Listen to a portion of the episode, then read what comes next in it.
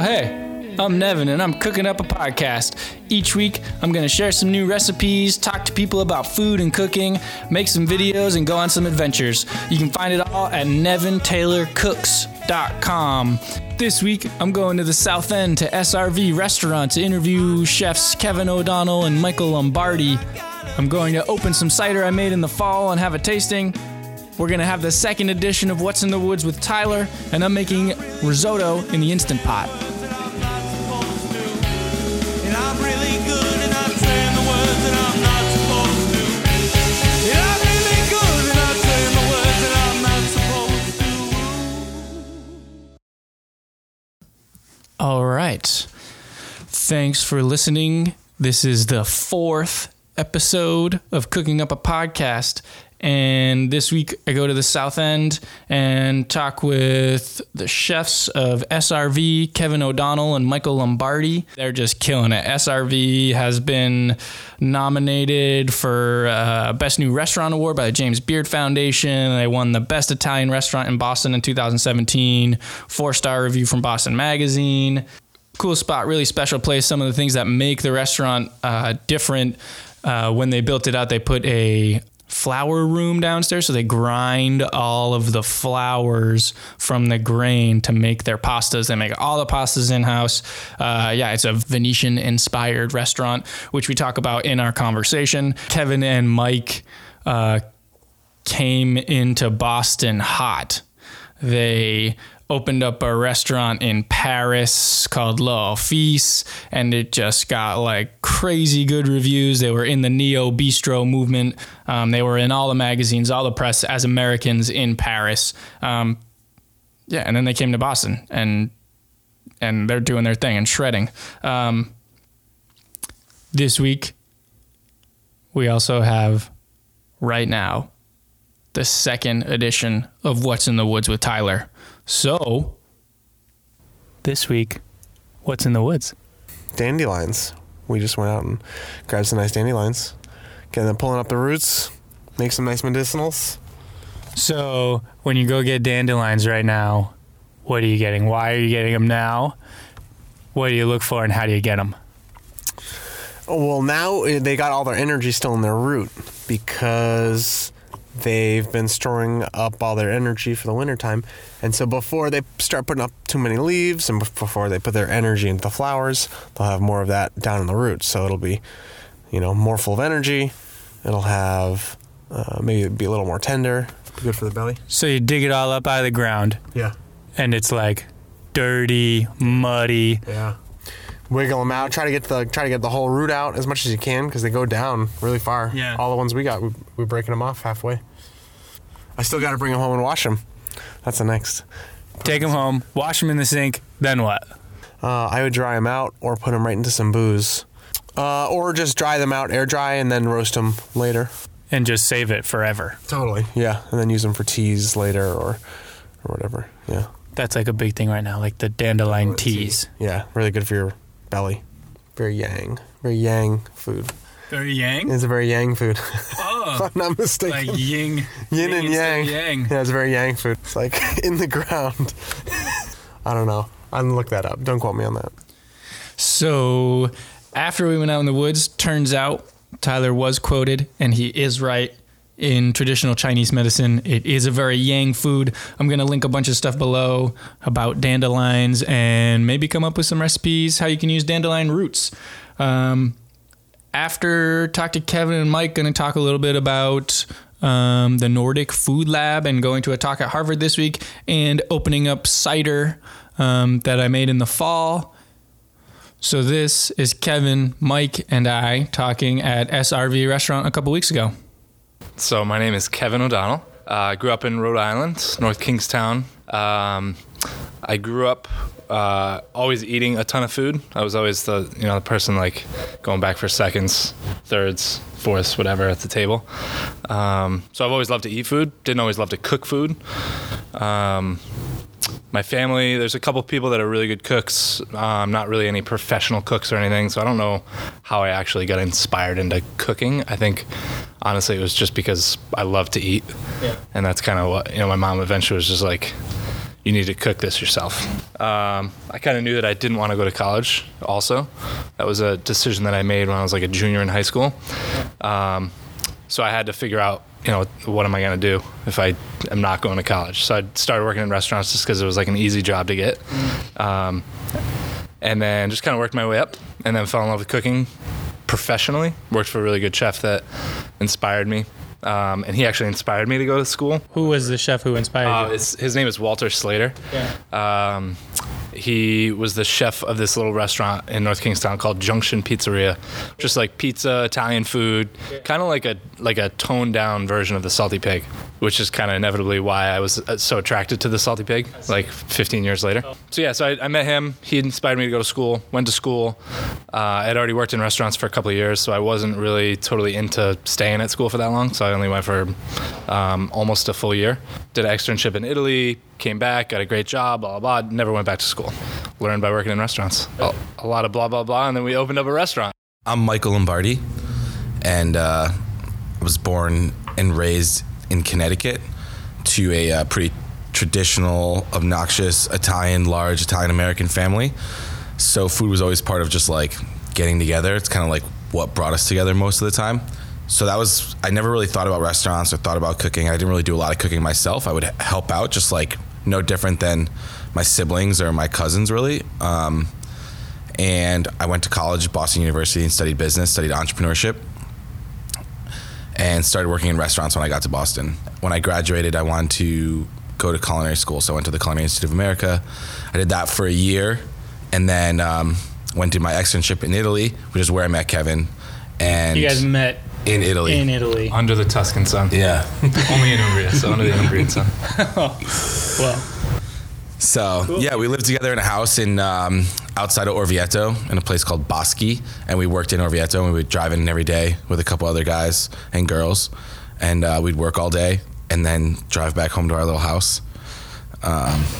Cook, cook in the kitchen, fireplace in the kitchen. Yes, Like that is ridiculous. and we would. Our uh, the Italian chef that we worked for was like very Americanized in his work ethic, Yeah. which is you know you think of an Italian, they take a break in the middle of the day and they like sit in the piazza and like talk to their friends and Yeah. and he was not like that. He's like go go go go go. So we worked seven days a week, and we would like try to convince him to close the restaurant one night so we could all hang out as friends, and we'd go back to the house and we just like light a fire on the. Uh, like on the driveway, like the gravel driveway. We would just like get a bunch of grates and cook a bunch of food out on the driveway, and that would be like a night off for us. Like get some pork and get some vegetables, just grill. We also, we also had a fireplace in the kitchen, so you could like build a fire, cook it down. You're in the kitchen, cooking food in a fireplace. The house was over 300 years old. It was amazing. Olive grove on you know a vineyard. There was that's that was the house. You're on the t- top of a hill. yeah, it's pretty um, wild. Yeah. And Lorenzo, the chef, was he was born in Rome, so you know his food is very much, you know, like amatriciana, carbonara. So we learned all that stuff from him, which was really awesome because Roman food is is amazing. But then he has also lived in Umbria for the past 20 years, so Umbria's food is different from the food of, of Lazio or Rome is. Um, you know, it's kind of have this like influence of Tuscany, influence of La Marche, like all the regions around it. So you know, we learned we learned quite a bit. But his so he's really smart. Uh, he grew up in agriculture, so he grew up on a farm. You know, he has a vineyard, he has an olive grove, he, uh, all this shit that his dad taught him. That is, he's just like a really brilliant person. Um, culturally, he's really smart about the whole European Union, but Italy really, he's like knows all the history and everything. So he's a really great teacher um, to learn about the country and to learn about the culture of Italy, which is inevitably, I think, the most valuable thing that I took away. I don't want to speak for you, but definitely. um, you know, his food was his food was authentic, but also like whimsical. You you guys sounds like you got more the Italian Lifestyle. life. You know, was, we learned the classics. Uh, one of the sous chef, um, this guy Carlo, he was very much more like authentic Italian food, traditional, and taught us about like Sicilian food. He would like fight you over whether or not an ingredient existed Yeah, it was in a awesome. dish. Like there was no. It's like this is what's in caponata. If that's not in it, it's not caponata. And like he had his list, and that was it. You couldn't like make a substitution because you didn't have something. It was like no, no. this is in Caponata. If we don't have it, we're not making it. Yeah. Cool. That's what I would imagine it to be more like, where it's like, this is how we make it, and that's it. Right. there was also like a lot of freedom there because Lorenzo was wasn't as strict as Carlo was. Like he doesn't have as many rules about cooking. Yeah. And we used to make pasta like all day long there. Even pasta that wasn't even on the menu. Yeah, it's just like I want to learn how to make this shape. We would just like sit around and make that shape all day long. Yeah, and that's kind of actually how we bonded. And then we'd cook it for like family meal because like you don't open restaurants in Europe even when we were at L'Office in Paris. I don't know, maybe that changed now, but seven o'clock, seven thirty, yeah, you open the door to the restaurant. Yeah. So you would do all your prep or whatever, and then you'd sit down for like family meal. Dinner would be like six thirty at night. You might even have a glass of wine and a bowl of pasta, and uh, and then you'd get up and then you would do dinner service. And dinner service was just like seven thirty until like nine thirty. Yeah. And then we get a call one day from this Parisian guy that I had met uh, a few years back. He was living in he was actually living in New York, working at the James Beard House. So I met him there. Um, we stayed in touch, and then he was opening up his own restaurant. So he reached out and was like, "Hey, I'm opening up a restaurant. Uh, I'm looking for a chef. Do you know of anybody? Are you interested?" Blah blah. blah. So I like I, I think about the email for a day, and then I I respond. I'm like, yes, interested, and then call him right away. I'm like, yeah, this just happened, Yeah. and this opportunity to move to Paris came along. So we're like, you know what, let's do it. Screw it. So literally. We bought tickets, and two weeks later we were there. So we just like pick up and move to Paris, and it's wild. Um, so we kind of figured out once we were there about this neo bistro movement, what that scene was. So to be involved in it, you know, the chefs and the other restaurant people, winemakers, they were so open with us. Like we met some really great friends and people that, you know, to be able to go and hang out with Greg Marchand and for him to be totally cool with us and be like, oh yeah, these are the purveyors that I use. You guys should look into this. Oh, you know, it was like really, yeah, it was it was a shocking experience because. Um, so yeah, we just met all these people that were so open to us. Um, That's yeah. We were just doing us. But people really came into that. Like Michel Bras came in. For yeah, it was like it, it turned out to be a pretty wild experience. Yeah. Yeah, it was it was crazy. So much success that we didn't actually plan for. You know, Bon Appetit wrote about us. The New York Times wrote about us. Uh, we got voted best bistro in Paris by Le Figaro Scope. Um, or no, I'm sorry, best new bistro by Le Figaro Scope, and then also Le Guide Lebey, which is like one of the big. It's like their their go-to food guide of the city. You know, bistro of the year. It's like it was crazy. Yeah. So what? Now that you're here running an Italian restaurant, right, Venetian specifically, and maintaining, I guess, maybe more of like a authentic energy towards the food, um, how you navigate through Boston through that lens. what the standard I think we try to hold ourselves to for authenticity is if someone lived for Venice in 20 years and came here, we'd want them to be like, wow, I appreciate the Venetian food that's being served here. I could tell it's stylistically yours, but I also have an understanding of the tradition that you're serving, really. We've made it something new. It's not the way they serve it in Venice, but and we might use a Asian ingredient where they wouldn't, or we might use a you know, I don't know, citrus or something like that. Like we might use a, a yuzu right now or something like that. That's on a dessert menu that would they wouldn't, but the root of the whole thing is like they can get it, they can understand it, it makes sense, and it's a complete idea for them, um, and it's true to like the tradition of. Okay, so what is Venetian food? So Venetian food is uh, cicchetti, which is like small tapa style bites. Like think of a crostini with like one thing on it, pop it in your mouth. You're sitting at, you're standing in a wine bar. There's only enough space for 20 people. You have a glass of wine. There's a bunch of stuff in a case, and you just like point at what you want.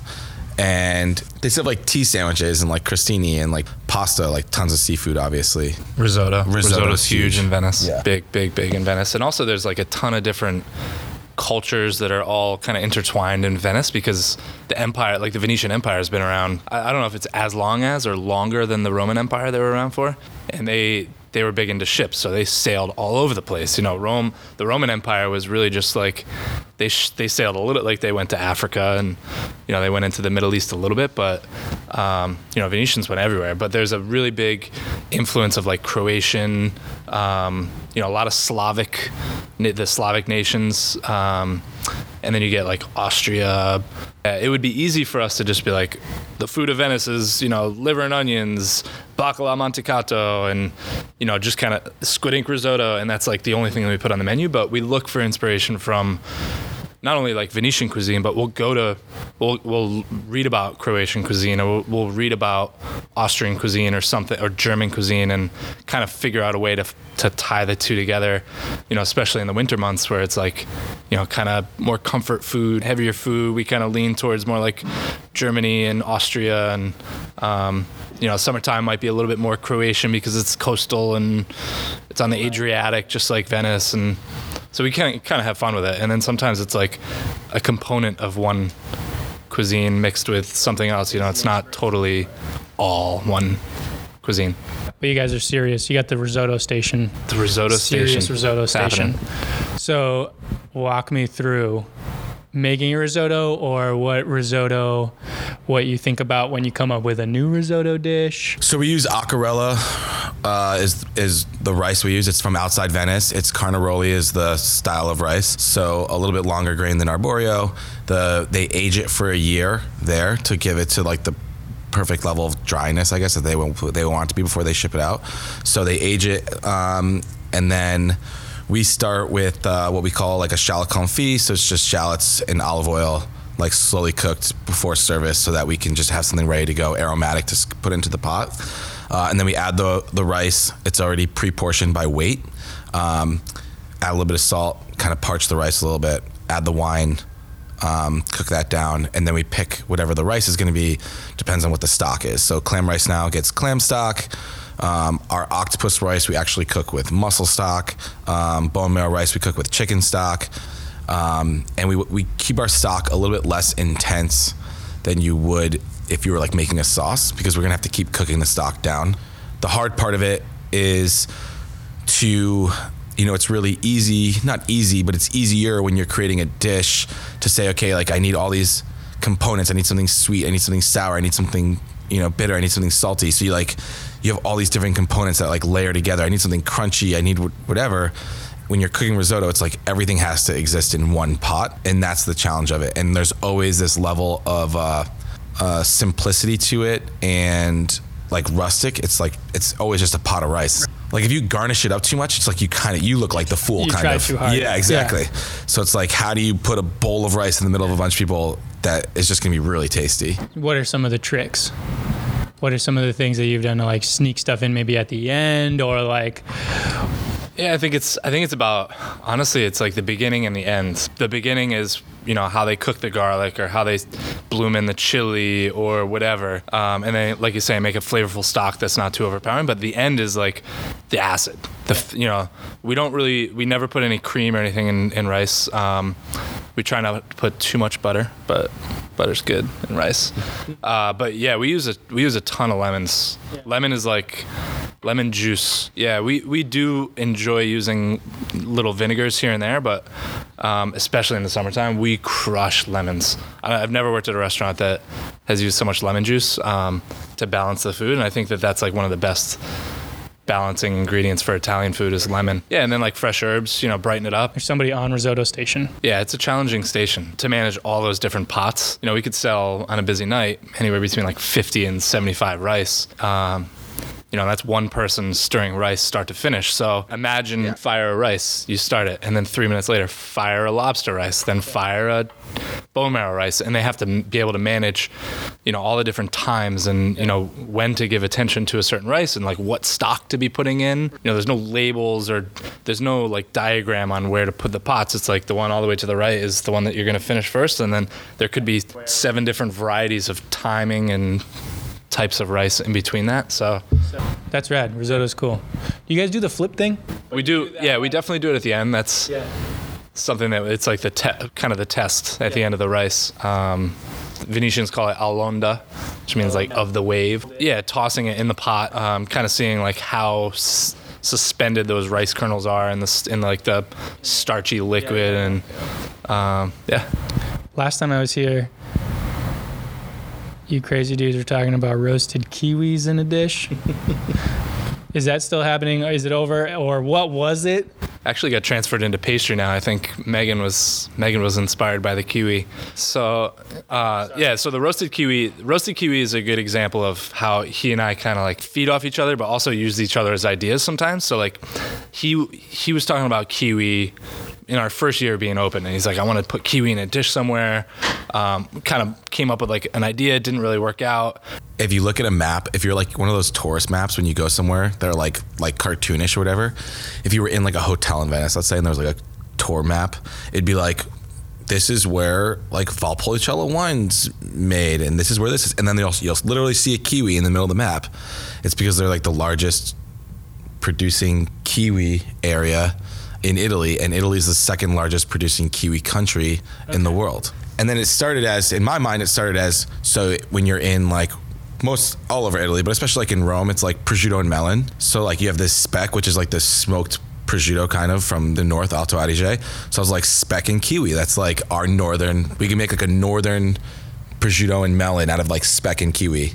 And I made it and I hated it. And then we like put it aside and we got busy. And then Kevin picked it up the following Yeah, year. this past year. So we did same thing. We like roasted. So we just took kiwis, roasted them in the oven until they were like soft, soft. It really changes the flavor. It almost tastes like roasted grapes and um, like this really interesting flavor. Um, it tone. It's still tart, but um, so then we we folded that into a butter, made like a compound butter with it, and then kind of took that same idea of his speck. Um, and just ground up prosciutto and made a filling for ravioli. So it was raviolis that were glazed in, in a kiwi butter. So like roasted kiwi pulp. We added a little extra pulp in there, filled with prosciutto. So uh, and then just like sautéed spinach and toasted hazelnuts. Really nice, like big hazelnuts from Oregon that are really tasty.